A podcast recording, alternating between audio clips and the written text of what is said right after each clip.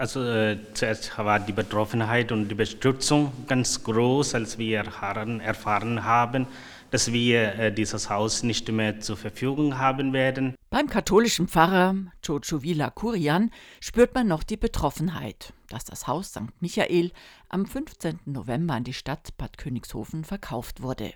Zu welchem Preis? Darüber wurde Stillschweigen vereinbart.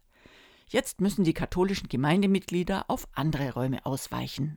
Jetzt dürfen wir äh, die Räume der Stadt äh, vor zehn Jahren benutzen und äh, für 50 Veranstaltungen, also 45 Veranstaltungen der Pfarrei und deren Gruppierungen dürfen wir die Räume der Stadt jetzt benutzen und drei große äh, Veranstaltungen dürfen wir in diesem großen Saal der Kurverwaltung benutzen. Und umgekehrt kann die Stadt die kirchlichen Räume jetzt weltlich nutzen, wie Bürgermeister Thomas Helbling ausführt.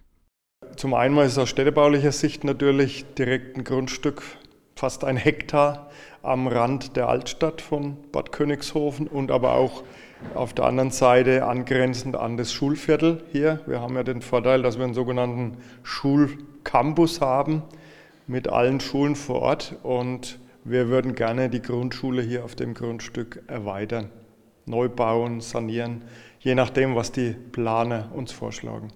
Schulkinder und Lehrer werden in Zukunft also das einstige Bildungshaus mit Leben füllen, wenn es denn für den neuen Zweck umgestaltet wurde. So viele Schlafräume wie St. Michael zuletzt als Flüchtlingsunterkunft hatte, wird es dann wohl nicht mehr brauchen. Der Würzburger Generalvikar Dr. Jürgen Vorndran weiß, dass diese Einrichtung in der Vergangenheit schon unterschiedliche Nutzungen erlebt hat. Das Haus hat schon viele Veränderungen erlebt. 1957 sind wir hierher gekommen mit einer Zweigstelle des Kilianeums in Würzburg, mit einem Internat für Jungen hier an diesem Standort. 40 Jahre später waren diese Internate nicht mehr in der Weise gefragt, dass wir weitermachen konnten und wir haben das Haus transformiert in eine Familienbildungsstätte. Wiederum 30 Jahre später hat sich auch hier die Bildung Bildungslandschaft sehr stark verändert. Die Familien fahren nicht mehr fürs ganze Wochenende in ein Haus. Auch unter der Woche ist es schwierig, Buchungen zu bekommen. Nachdem jetzt also keine Familienwochenenden oder Treffs für Alleinerziehende mehr in St. Michael stattfinden, braucht es auch kein Personal mehr, um den Betrieb mit Übernachtung und Essensversorgung aufrechtzuerhalten. Wir sind sehr dankbar, dass wir für alle Mitarbeitende sozialverträgliche Lösungen gefunden haben.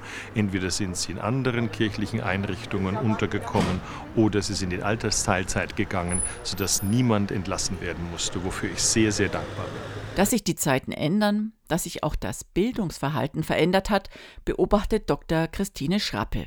Als Leiterin der Hauptabteilung Bildung und Kultur im bischöflichen Ordinariat war sie auch zum Pressetermin nach Bad Königshofen gekommen.